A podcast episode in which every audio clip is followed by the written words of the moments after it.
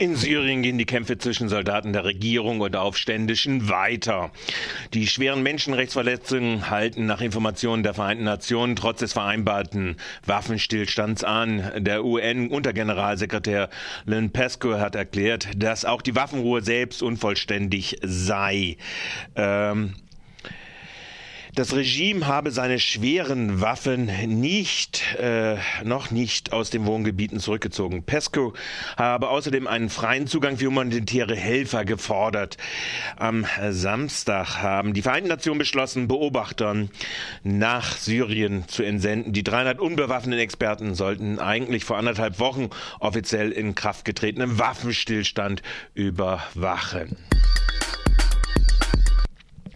Im US-Bundesstaat Kalifornien wird darüber abgestimmt, ob die Todesstrafe abgeschafft wird. Demnach hat die kalifornische Innenministerin Deborah Bowen erklärt, dass genug Unterschriften für ein Referendum gesammelt worden seien. Das Referendum soll am 6. November parallel zur US-Präsidentenwahl abgehalten werden. Der zur Abstimmung stehende Text sieht vor, dass es statt der Todesstrafe in Kalifornien als Höchststrafe künftig lebenslange Haft ohne die Möglichkeit einer vorzeitigen Entlassung geben soll. Stimmen die Wähler dem Text zu, wäre Kalifornien der 18. Bundesstaat der USA, der die Todesstrafe abgeschafft hat.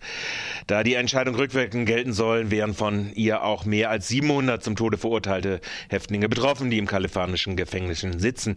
Ihre Todesstrafe würde in die neue Höchststrafe umgewandelt werden werden. Unbekannte in Honduras einen bekannten Fernsehmoderator und zwei seiner Begleiter erschossen, so äh, sagt es DPA. Der Anschlag hat sich in der Hauptstadt Tegucigalpa ereignet. Vier Bewaffnete in das Fahrzeug von Valaderes gestoppt. Dann hätten sie auf die vier Insassen geschossen.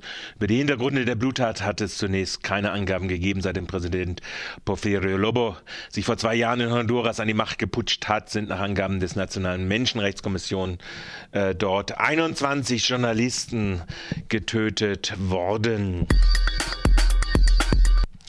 tschechische Rechts von der Mitte-Regierung vor dem Ende.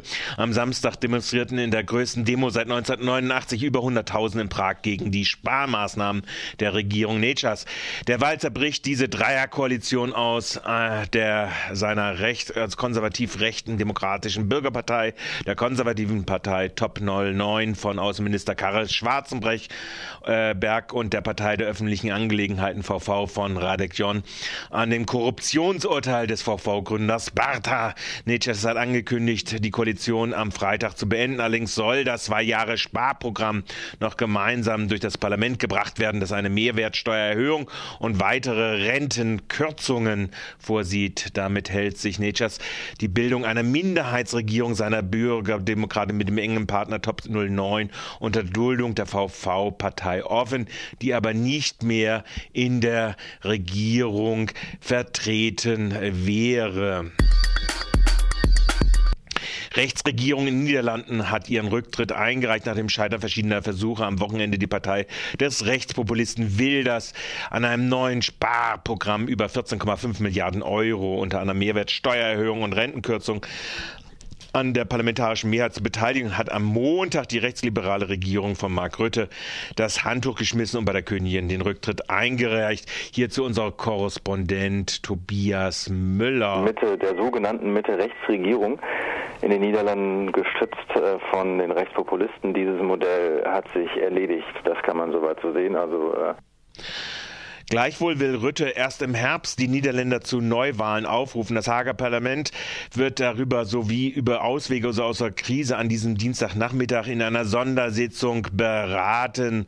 Allerdings erwartet Tobias Müller, unser Korrespondent, keine grundlegende Änderung im niederländischen Parteiensystem. Was eigentlich ähm eher im Moment in der Debatte ist, ist das Modell, äh, dass äh, linksliberale Parteien, also äh, GroenLinks und die äh, Day66 zum Beispiel mit der VVD, also eine liberale äh, Koalition mit ein bisschen einem äh, grünen Einschlag letztendlich zusammengehen könnten, möglicherweise auch noch die Sozialdemokraten dabei.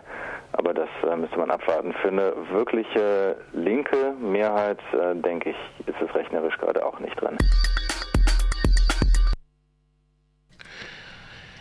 Die Gewerkschaft der Polizei schürt die Angst vor Ausschreitungen am 1. Mai in diesem Jahr. Wie die französische Presseagentur berichtet, wird es, wenn man der Gewerkschaft der Polizei Glauben schenken darf, schlimmere Ausschreitungen geben als in den letzten beiden Jahren. Der Polizeigewerkschaftschef Bernhard Witthaut hat gesagt, diese Einschätzung ergebe sich aus den hasserfüllten Aufrufen zu Gewalt, die es im Internet gebe. Insgesamt sei sowohl die rechte als auch die linke Szene wesentlich aggressiver geworden. Witthaut berichtet weiter, gewaltbereite Chaoten würden Polizisten Polizisten ganz gezielt in Hinterhalte locken, um sie dann äußerst brutal anzugreifen. Der Polizeigewerkschaftschef erwartet, dass bereits die Woche vor dem 1. Mai eine brandheiße Vase für die Polizei werde. Außerdem forderte Witthaut, dass die Kennzeichnungspflicht der Polizisten sofort rückgängig gemacht werde. Denn der Chef der Gewerkschaft der Polizei befürchtet, dass sich an den dadurch erkennbaren Polizisten gerecht werde. So wird er zumindest bei der französischen Presseagentur zitiert. Bernhard Witthaut heißt der Mann, der offenkundig erstmal sich Bekanntheit schaffen muss. Verdi ruft zur Urabstimmung an Unikliniken auf.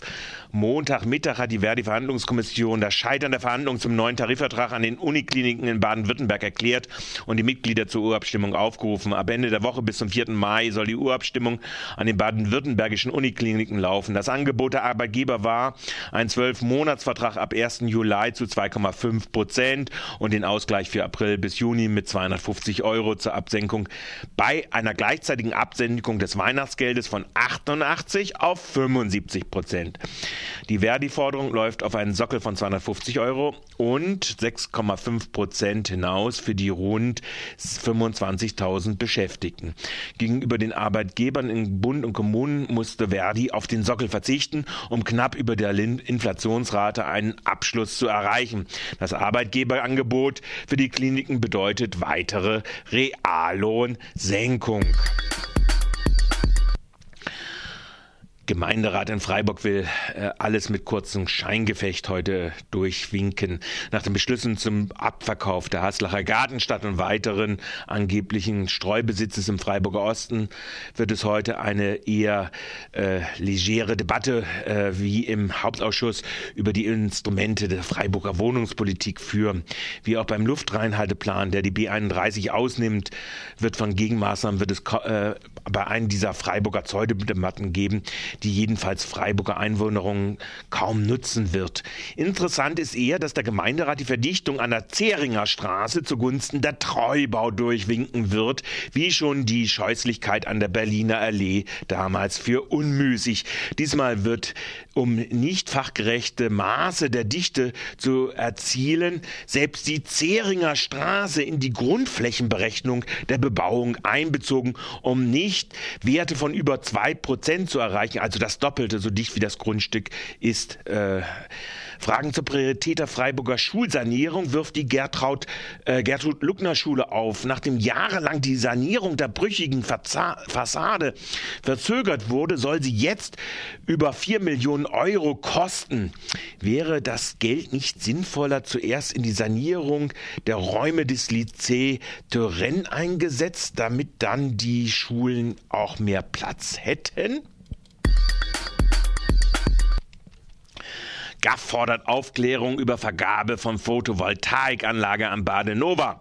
Mit dem Eigenkapital aus den Mieterlösen ihrer knapp 8000 Mieterinnen baut die Freiburger Stadtbau aktuell das Freiburger Kunstdepot für die Stadt, die Stiftungsverwaltung und die Erzdiözese als Mieter für deren Kunstschätze. Aufs Dach kommt eine Photovoltaikanlage. Betreiber soll die Badenova sein, wie vorher schon auf dem Gebäude der ASF, einer anderen städtischen politischen Tochter. Hier fragt nun die grüne Alternative Freiburg nach, warum es keine Ausschreibung gibt, ob die Badenova die Erträge auch in kulturelle und soziale Projekte steckt, wie die auch interessierten Schönauer, die sich auch um diese Photovoltaikanlage beworben haben.